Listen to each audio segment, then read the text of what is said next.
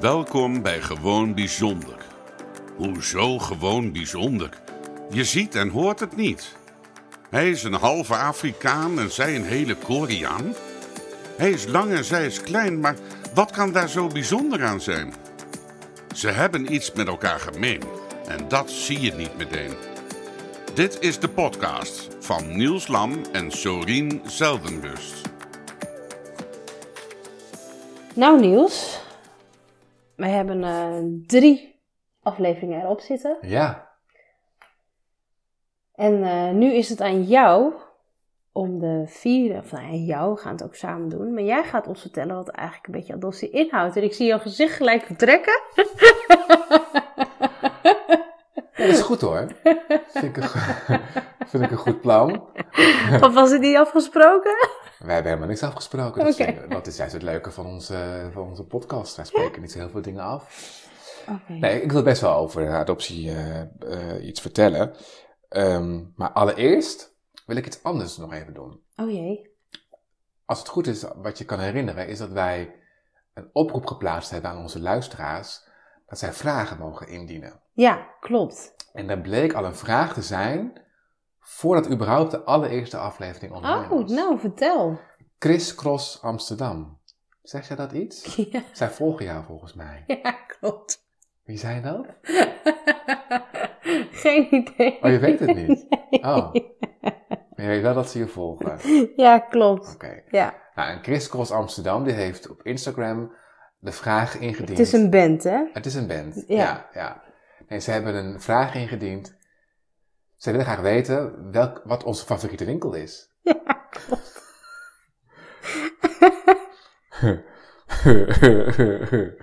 dus Sorien, wat is jouw favoriete winkel? Ehm, Want we kunnen de vraag natuurlijk skippen, maar dat vind ik niet netjes. Nee, dat is waar. hebben, zij hebben uitgehoor gegeven aan onze oproep. Ja, klopt. Ik zal zo uitleggen waarom ik zo dubbel lig. Oké. Ehm, mijn favoriete winkel, die vind ik wel echt heel lastig.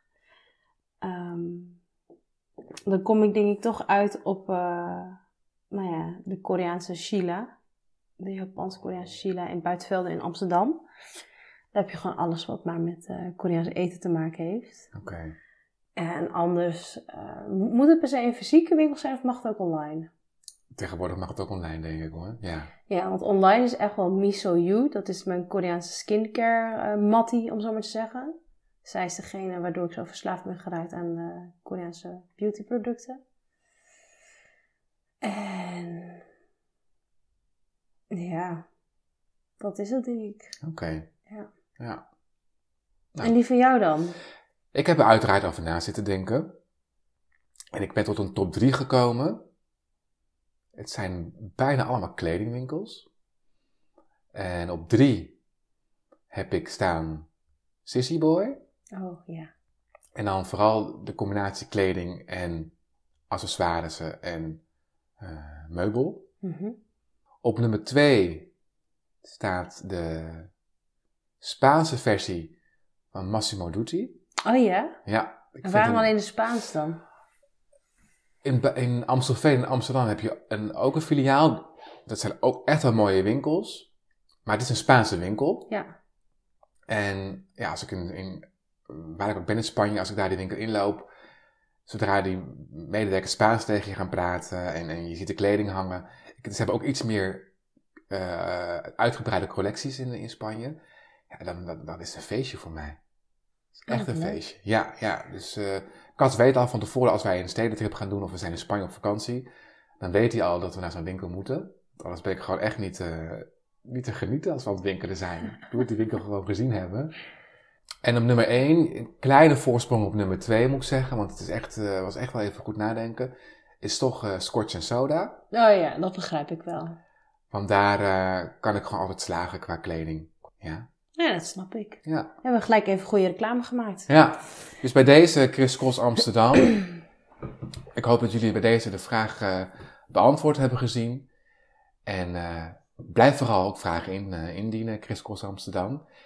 Maar Niels, adoptie, wat is het eigenlijk? Laat ik beginnen. ehm, weet jij wanneer het ontstaan is eigenlijk in Nederland?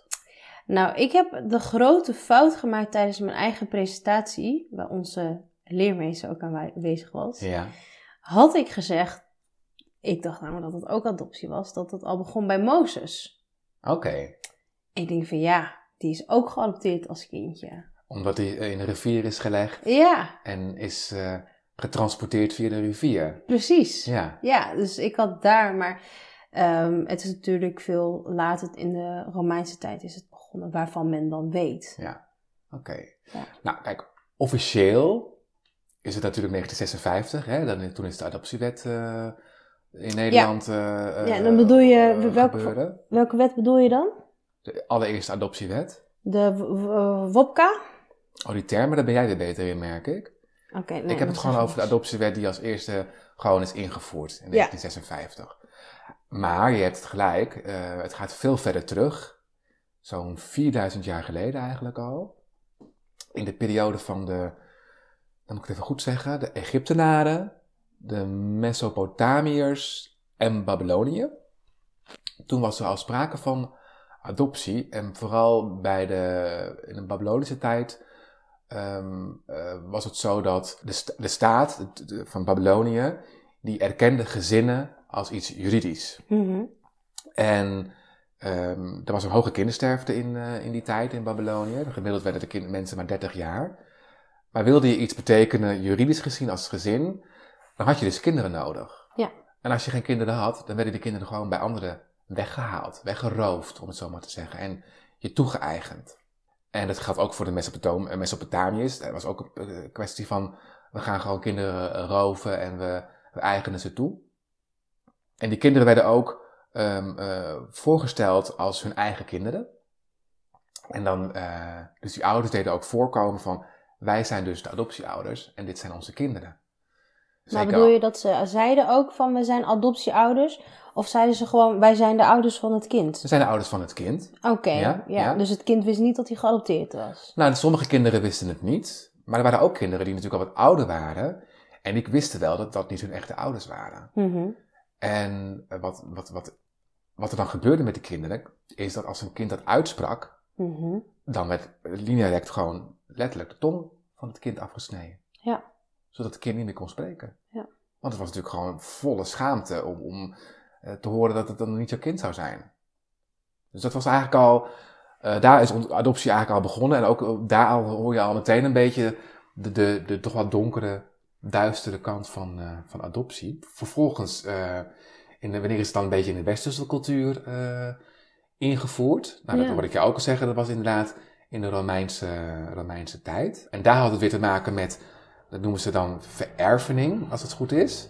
Wat nou als jij als Romein geen kind had waar jij je, je, je, je nalatenschap aan kon Ja, doorgeven? klopt. En je had toen in die tijd heel veel eh, Romeinse mannen, Romeinse homoseksuele mannen, die geen kinderen hadden omdat ze niet met een vrouw getrouwd waren. En ook zij eh, eh, gingen dan gewoon maar een, een kind toe-eigenen. Zo van, nou, dan is het, dat kind is van mij. Puur omdat ze dan eh, hun nalatenschap aan het kind konden, eh, konden overdragen. En daar is ook het woord adoptio, eh, adoptio, adoptio, ik ben niet zo goed in het Italiaans. Dus vergeef me mijn uitspraak. Italiaans, je bedoelt Grieks of, Of, Romeins? Het is toch Italiaans? Is dat Italiaans? Of is het gewoon Grieks en Romeins? Ja, ik dacht gewoon Grieks en het is Romeins. gewoon. Romeins inderdaad, want Ja. we hebben het over de Romeinen. Inderdaad, ik, ik, We ik- knippen dit er gewoon uit. nee, ik associeer Romeinen met Rome en dan kom ik bij Italië uit. oh, ja. Zo gaat het in mijn brein. Maar we hebben het gewoon over de Romeinen en we hebben het over Romeins. Adoptio. Wellicht is het wel Italiaans, ik weet het eigenlijk niet. We gaan het opzoeken. En eh, eh, eh, dat is eigenlijk een beetje, zo is het in de westerse cultuur ontstaan, of Mhm. in, binnengekomen. En eh, ook daar hing weer, zit ook weer een, een donkere kant aan. Want eh, ja, die kinderen kwamen in toch wel welgestelde gezinnen terecht. Mhm. En eh, daar moest wat tegenover staan. En veel van die, van die geadopteerde kinderen, die werden seksueel misbruikt door de, door de leden van het gezin waar ze, waarin zij eh, in terecht kwamen. Ja. En ehm nou, dat adoptio is dus in de Romeinse wetgeving dus verwerkt. En dat is ook weer de voorloper dus voor de latere wetgeving zoals het in Nederland en Europa is, eh, eh, eh, ehm, eh, vastgelegd. En dat betekent letterlijk dat onder het gezag van de ouders zij de kinderen in hun macht hadden. Dan maken we even een stapje naar de Tweede Wereldoorlog. Want tijdens de Tweede Wereldoorlog is het echt in Nederland eh, eh, eh, van de grond gekomen. Heel veel Joden zijn natuurlijk door Duitsers getransporteerd naar de, concentratiekampen in Duitsland. Veel kinderen werden achterge- achtergelaten. En je had toen in Amsterdam met name een, een, een gegriffeerde eh, ja, gemeente, of dat noemen ze heel chic, gezinte volgens mij. En onder leiding van een dame, Gerina, mevrouw van der Molen, Gerina van der Molen, ik ben even de naam kwijt. Gesina. Gesina van der Molen. En zij eh, ehm, heeft toen OPK opgericht, een of andere eh, club. Ehm, zij besloten om de Joodse kinderen eh, te transporteren naar het noorden van Nederland. Dus Friesland, Groningen en Drenthe. Ja. En die kinderen kwamen daar bij, bij echtparen terecht onder de noemer pleegkind hè, en pleegouders. Want adoptie is eigenlijk ontstaan uit de wet van pleeg, eh, pleegkind, pleegouders. Dus de kinderen gingen daarheen. En een deel van die kinderen werden ook eh, eh, administratief, werd het vastgelegd dat het hun kinderen waren. De oorlog was voorbij. En de overlevenden van de concentratiekampen, de Joden, kwamen terug naar, naar Amsterdam. En die hadden zoiets van, ja, hé, waar zijn onze kinderen nou? Dus ze gingen natuurlijk verhaal halen bij die, bij die organisatie. Ja, zeiden ze, die kinderen die zijn er wel, maar die zijn, eh, die zijn in eh, het noorden van het land. En toen is er een Joodse commissie geweest en die heeft natuurlijk geprobeerd om die kinderen terug te halen. Of terug te eigenen van hun. Nou, daar hebben ze, eh, dat is niet gelukt. Dus ja, dat was een, toch wel een relletje in, het hele, hele gebeuren. Het andere ge- geval wat er speelde was dat er ook een deel van die kinderen die naar het noorden van Nederland getransporteerd waren, die waren niet geregistreerd. Zowel voor het kind was dat een probleem, maar ook voor de ouders die ondertussen hun pleegouders waren. Dus die kinderen die, die hebben geen, eh, eh, geen rechten, geen, eh, ja, er was niks. Nou, daar vond de Joodse commissie natuurlijk ook weer wat van. Toen is er een tweede rel ontstaan tussen de Joodse commissie en die, die gereformeerde eh, gezinten. En toen dacht de Nederlandse staat van, hé, hey, hier, hier gaat het fout. En het, schijnt ook zo, zo te zijn dat die, die, eh, die, die gereformeerde gezinten, die schijnen ook de druk op de regering een beetje te hebben opgevoerd. Toen kwamen er allerlei kinderwetten werden er ingevoerd. En ehm, toen heeft de staat ook een aparte commissie weer opgericht. En uit die commissie is op een gegeven moment de adoptiewet eh, tot stand gekomen. En ehm, dat was in 1956. En tijdens het onderzoek door die commissie van de Nederlandse staat is ook gebleken dat er eigenlijk niet alleen, alleen Joodse kinderen werden getransporteerd, maar zowel in Europa als wereldwijd werden er heel veel kinderen getransporteerd naar gezinnen. En daarvan blijkt dat, omdat er heel veel wanorde was in al die zogenaamde jeugdzorginstellingen, die we nu natuurlijk ook nog kennen, maar toen was het, was het ook al zo, door al die wanpraktijken konden ook die kinderen gewoon getransporteerd worden naar gezinnen waar geen kinderen waren. Nou, Ken je over- die dan ook in Duitsland? In Duitsland hadden ze een eh, experiment met tweelingen. Nee, wat ik van Duitsland wel weet, is dat ze zogenaamde eh Lieberhausen, Leberhausen, Lebenhausen hadden ontwikkeld. Levensklinieken of zo.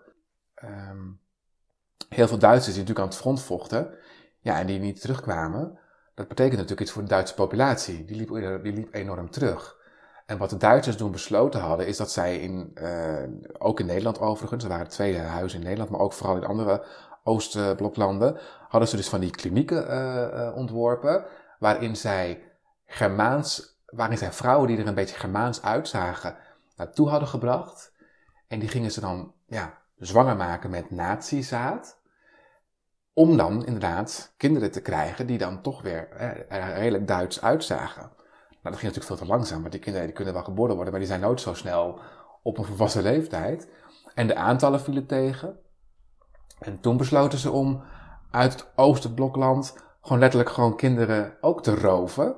En eh, ik heb getallen gehoord van 350.000 eh, kinderen die ze naar, Nederland hebben, naar Duitsland hebben getransporteerd om de Duitse populatie weer eh, op te krikken. Dat weet ik dus wel. Maar het experiment van die tweelingen, dat, dat is mij, eh, is mij nee. nieuw. Dus misschien dat jij daar iets over wil vertellen.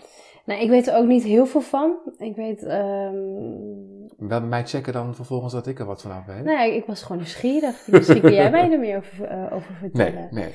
Nee, ik weet dat zij ehm, tweelingen uit elkaar ging halen. eh, om te kijken hoe ze dan werden opgegroeid. En in hoeverre ze dan zich ehm, nou ja, zouden aanpassen. Oh. Ja. In Duitsland deden ze dat. ja, in Duitsland. Maar hè, die had dan natuurlijk ook, volgens mij was het vorig jaar of twee jaar geleden ook alweer, was natuurlijk die drieling Ja, hè, in Amerika. ja, Dat zomaar iemand eh, zijn broer tegenkomt. En dan merk je toch wel dat de verschillen best al wel groot zijn. Ondanks dat je wel DNA met elkaar deelt. Dus Ja. hoeveel invloed dus eh, een nieuw gezin kan hebben. Maar ook de maatschappij om je heen. ja.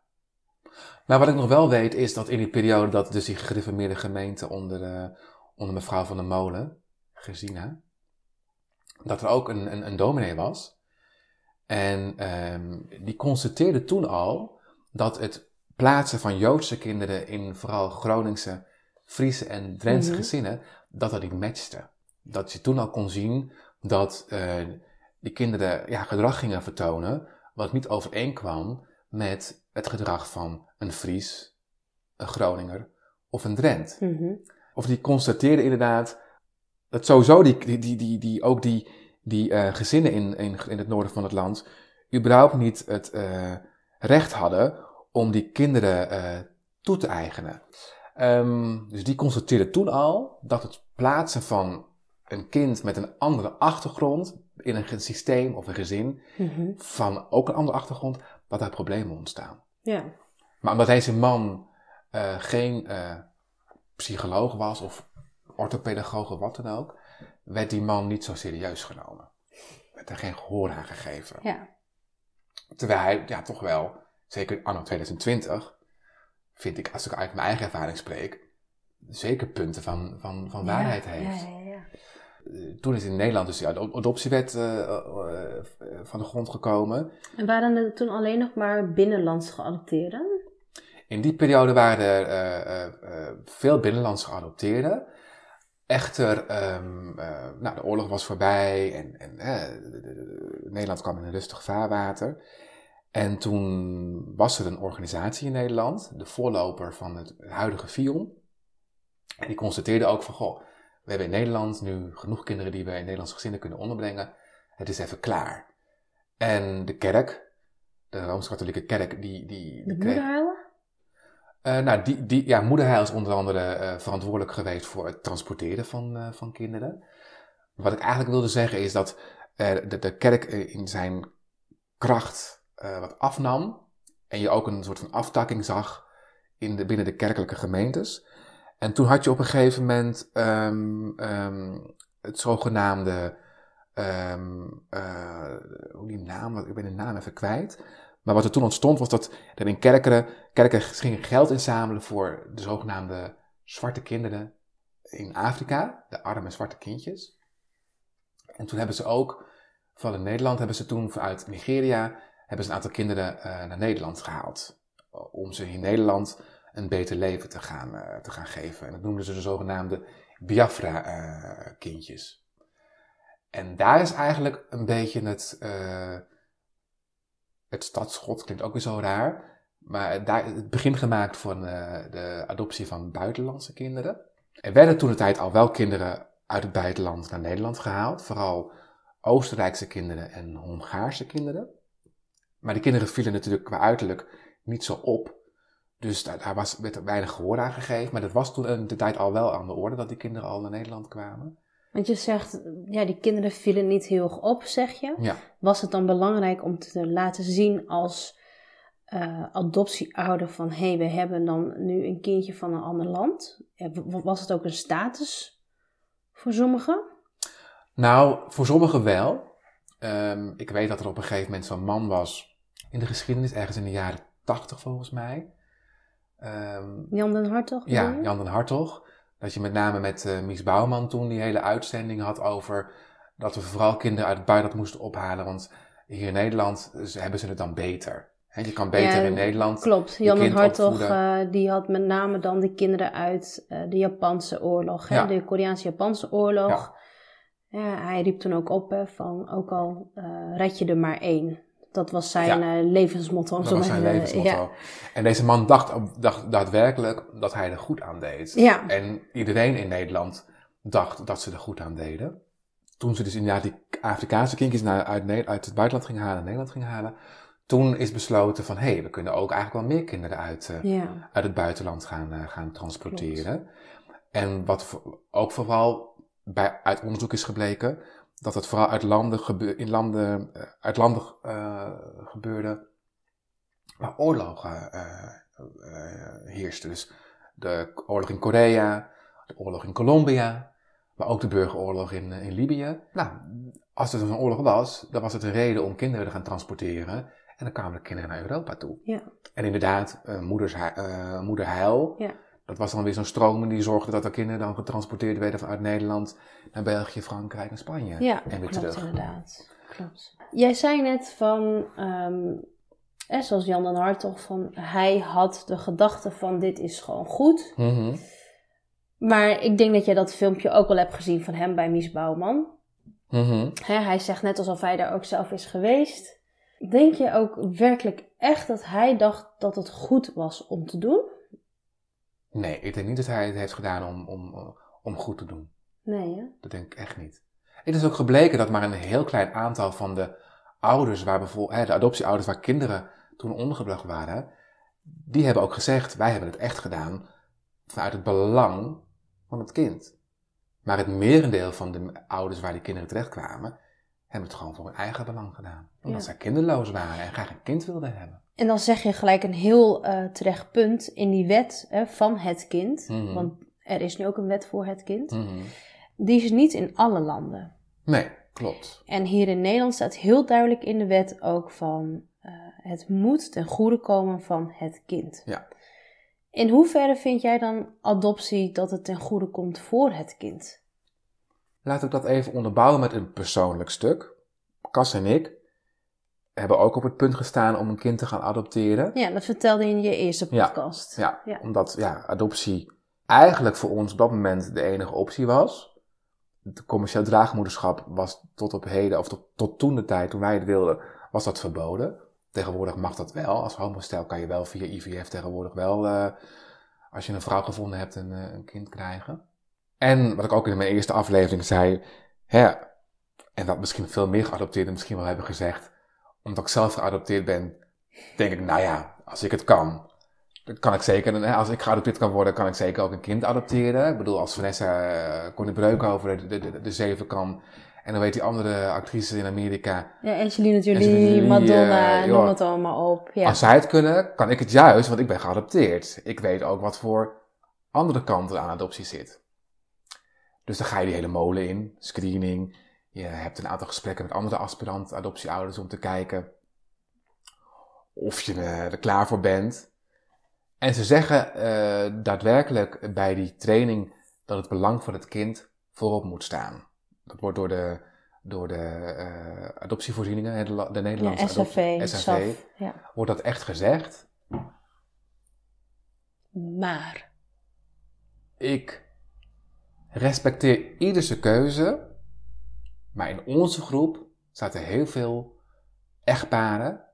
Vol emotie vertelden ze dat ze geen kinderen konden krijgen. En hoe blij ze nu waren dat ze via adoptie hun gezin konden gaan stichten. En Cas en ik zaten elkaar aan te kijken. Toen dachten we, ben je dan inderdaad vanuit het belang van het kind aan het kijken? Of wil je gewoon die, die moederwens van jou graag in vervulling willen zien? ja. En toen ging bij ons ook een kwartje vallen van, doen wij je dan wel goed aan? En nog steeds hadden wij zoiets van, nee, wij willen graag kinderen die in tehuizen eh, zitten, die willen we eh, eh, eh, een beter leven geven dan dat ze daar met z'n tien of twintig op een veel te korte ruimte zitten. En waarvan ook misschien zelfs de, de ouders er niet meer eh, zijn. En het waren ook vooral nog kinderen met een beperking, die Ja. in hun eigen land ook gewoon letterlijk uitgekotst worden. Klopt, ja. maar die willen heel veel mensen niet, hè? Nee, maar die wilden wij dus weer, weer wel. Want wij wisten gewoon dat als die kinderen 18 zijn, dat ze het huis uit werden ge- gezet. En eigenlijk een beetje aan een lot worden overgelaten. Dus wij hadden nog steeds wel zoiets van, wij gaan echt wel voor de kinderen die echt gewoon in een land van herkomst eh, nou ja, Geen toekomst. geen toekomst hadden, Nee. hebben. Ik vind het natuurlijk, heel- ja, het is gewoon heel lastig. Ik, ik bedoel, ik ken ook van dichtbij mensen die, die ook op, hè, die niet zwanger kunnen raken en adopties zien als iets, eh, iets nobels. Maar ik proef toch in hun verhaal dat ze heel graag gewoon vader en moeder willen worden. Ja. En daaruit laat je gewoon naar mij toe zien dat je je eigen belang op de eerste plaats zet. En, ehm, Maar wat is dan adoptie? Want ik hoor je nu ook zeggen, adoptie, je kent dus twee kanten. Hè, mijn collega Binnen zegt het ook altijd heel mooi. Het is een medaille. Hè? Hij heeft een glimmende kant en een iets minder glimmende kant. mhm, Maar ja, wat je terecht zegt is, mensen zitten er vaak ook omdat ze graag een eigen wens willen. Hè? ja, Ik zei het ook al, eh, het zijn droomouders. Hè? Ze dromen ergens van. ja.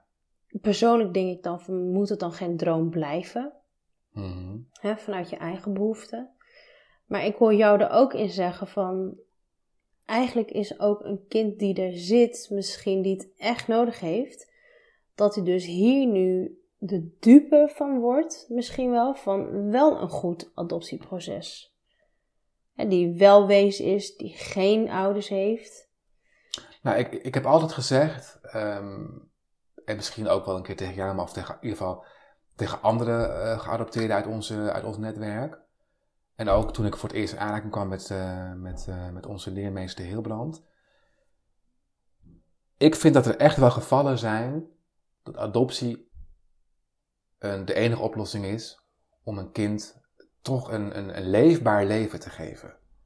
En met een leefbaar leven bedoel ik ook dat als je een kind uit het buitenland naar Nederland haalt, dat je daar als droomouders, hè, jouw, jouw woord gebruiken, maar laten we even het oude op adoptieouders, ten alle tijden het belang van het kind voorop moet stellen. Dus als jij een kind besluit te adopteren die inderdaad in het land van herkomst echt geen leven heeft, die ook nog eens een keertje een beperking heeft, en het kind daadwerkelijk in jouw gezin laat plaatsen, dat je daar ook alles voor moet doen om ervoor te zorgen dat het kind een leefbaar leven krijgt.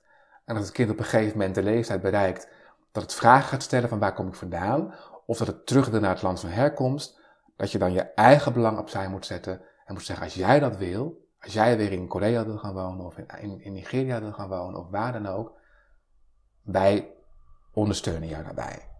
En dat je ook dan mag zeggen, want er zijn kinderen waarvan ik weet dat zij hun adoptie hebben eh, eh, eh, teruggedraaid op een bepaalde leeftijd. Omdat Ja, zij ja met dat moet voor je 21ste of 18e, ik weet het Ja. niet precies. ja.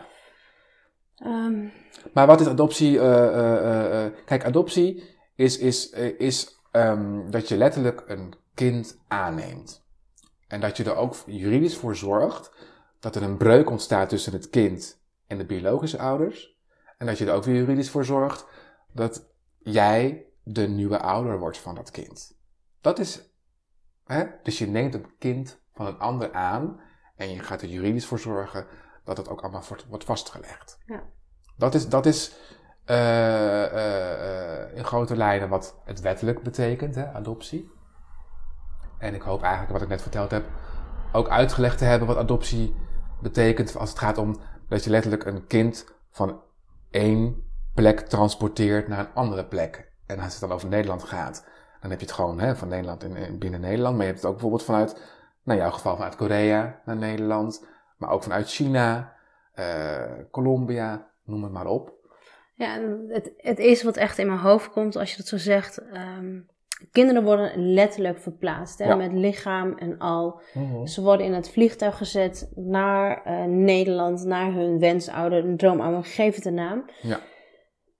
Maar dan zijn ze wel lichamelijk verplaatst. En ik denk dat daarin, eh, nou ik wil het geen fout noemen, maar niet echt bij wordt stilgestaan. Dat ook al word je letterlijk verplaatst met je lichaam en al, maar dat je dus geestelijk en met je hart niet wordt verplaatst. Ja.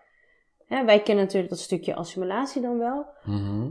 Ehm, en waarom ik dit zo benoem, is dat is voor mij namelijk ook wat adoptie is. Ja, Oh, zo bedoel jij Ja. het? Ja. Ja, maar, ja. Ja. ik probeerde eigenlijk eventjes eerst aan een luisteraar uit te leggen wat, wat adoptie betekent voor, zoals de meeste mensen Ja, het oké. kennen, Ja, die niet geadopteerd zijn of die niet geadopteerd hebben. Ehm, om die even uit te leggen hoe eigenlijk adoptie ontstaan is eh, in de juridische term, wettelijke term. En wat jij vertelt, dat is ook zeker adoptie. En, en, en, en dat is wat het adoptiekind ervaart, zeker als een geadopteerde zich daarin gaat verdiepen. En, en ik denk dat het heel mooi is om dat misschien ook zelfs een keertje eh, te bespreken met eh, eh, onze leermeester. En om, om, om hem te vragen dat uit te leggen. Wij kunnen het ook doen, maar dan kan je een hele podcastaflevering aan, aan ja joh, hou op. Dus ik wilde het eigenlijk voor nu even houden op, op, op deze vorm van adoptie. Maar waar ik wel even nieuwsgierig naar ben, Ja. is of jij iets nog wil vertellen. Anders wordt het namelijk een hele theoretische aflevering. Nou, dat mag. Ja, oké. Eh, Ik vind dat je het wel heel mooi hebt uitgelegd. nou, dank je. Ja, Ja. je hebt het wel echt in grote lijnen van de geschiedenis ook meegenomen naar uiteindelijk naar nu. Dus dat is een beetje eh, eh, mijn, een van de kanten van adoptie. Wat ik graag met de luister, onze luisteraars had willen delen. Nou, dankjewel. Ja. Nou, bedankt voor het luisteren. Dankjewel Niels voor jouw info over adoptie. Ehm, ik vond mezelf heel leerzaam. Hè, Ik zit natuurlijk al een, eh, nou, een jaartje langer, maar ik, ik heb ook weer nieuwe dingen gehoord. Wat ik erg leuk vind. En ehm, nou, ik zou zeggen, mensen, tot de volgende keer. Nogmaals Niels, dankjewel. Graag gedaan. Tot ziens. Dit was de podcast van Gewoon Bijzonder. Niels en Sorien horen graag wat je van de podcast vindt. Wil je een review achterlaten of wil je iets delen? Je kan ze vinden op Instagram, Facebook en hun eigen website gewoonbijzonder.nl. En als je daar dan toch een kijkje neemt, volg, like en deel deze podcast. Dankjewel.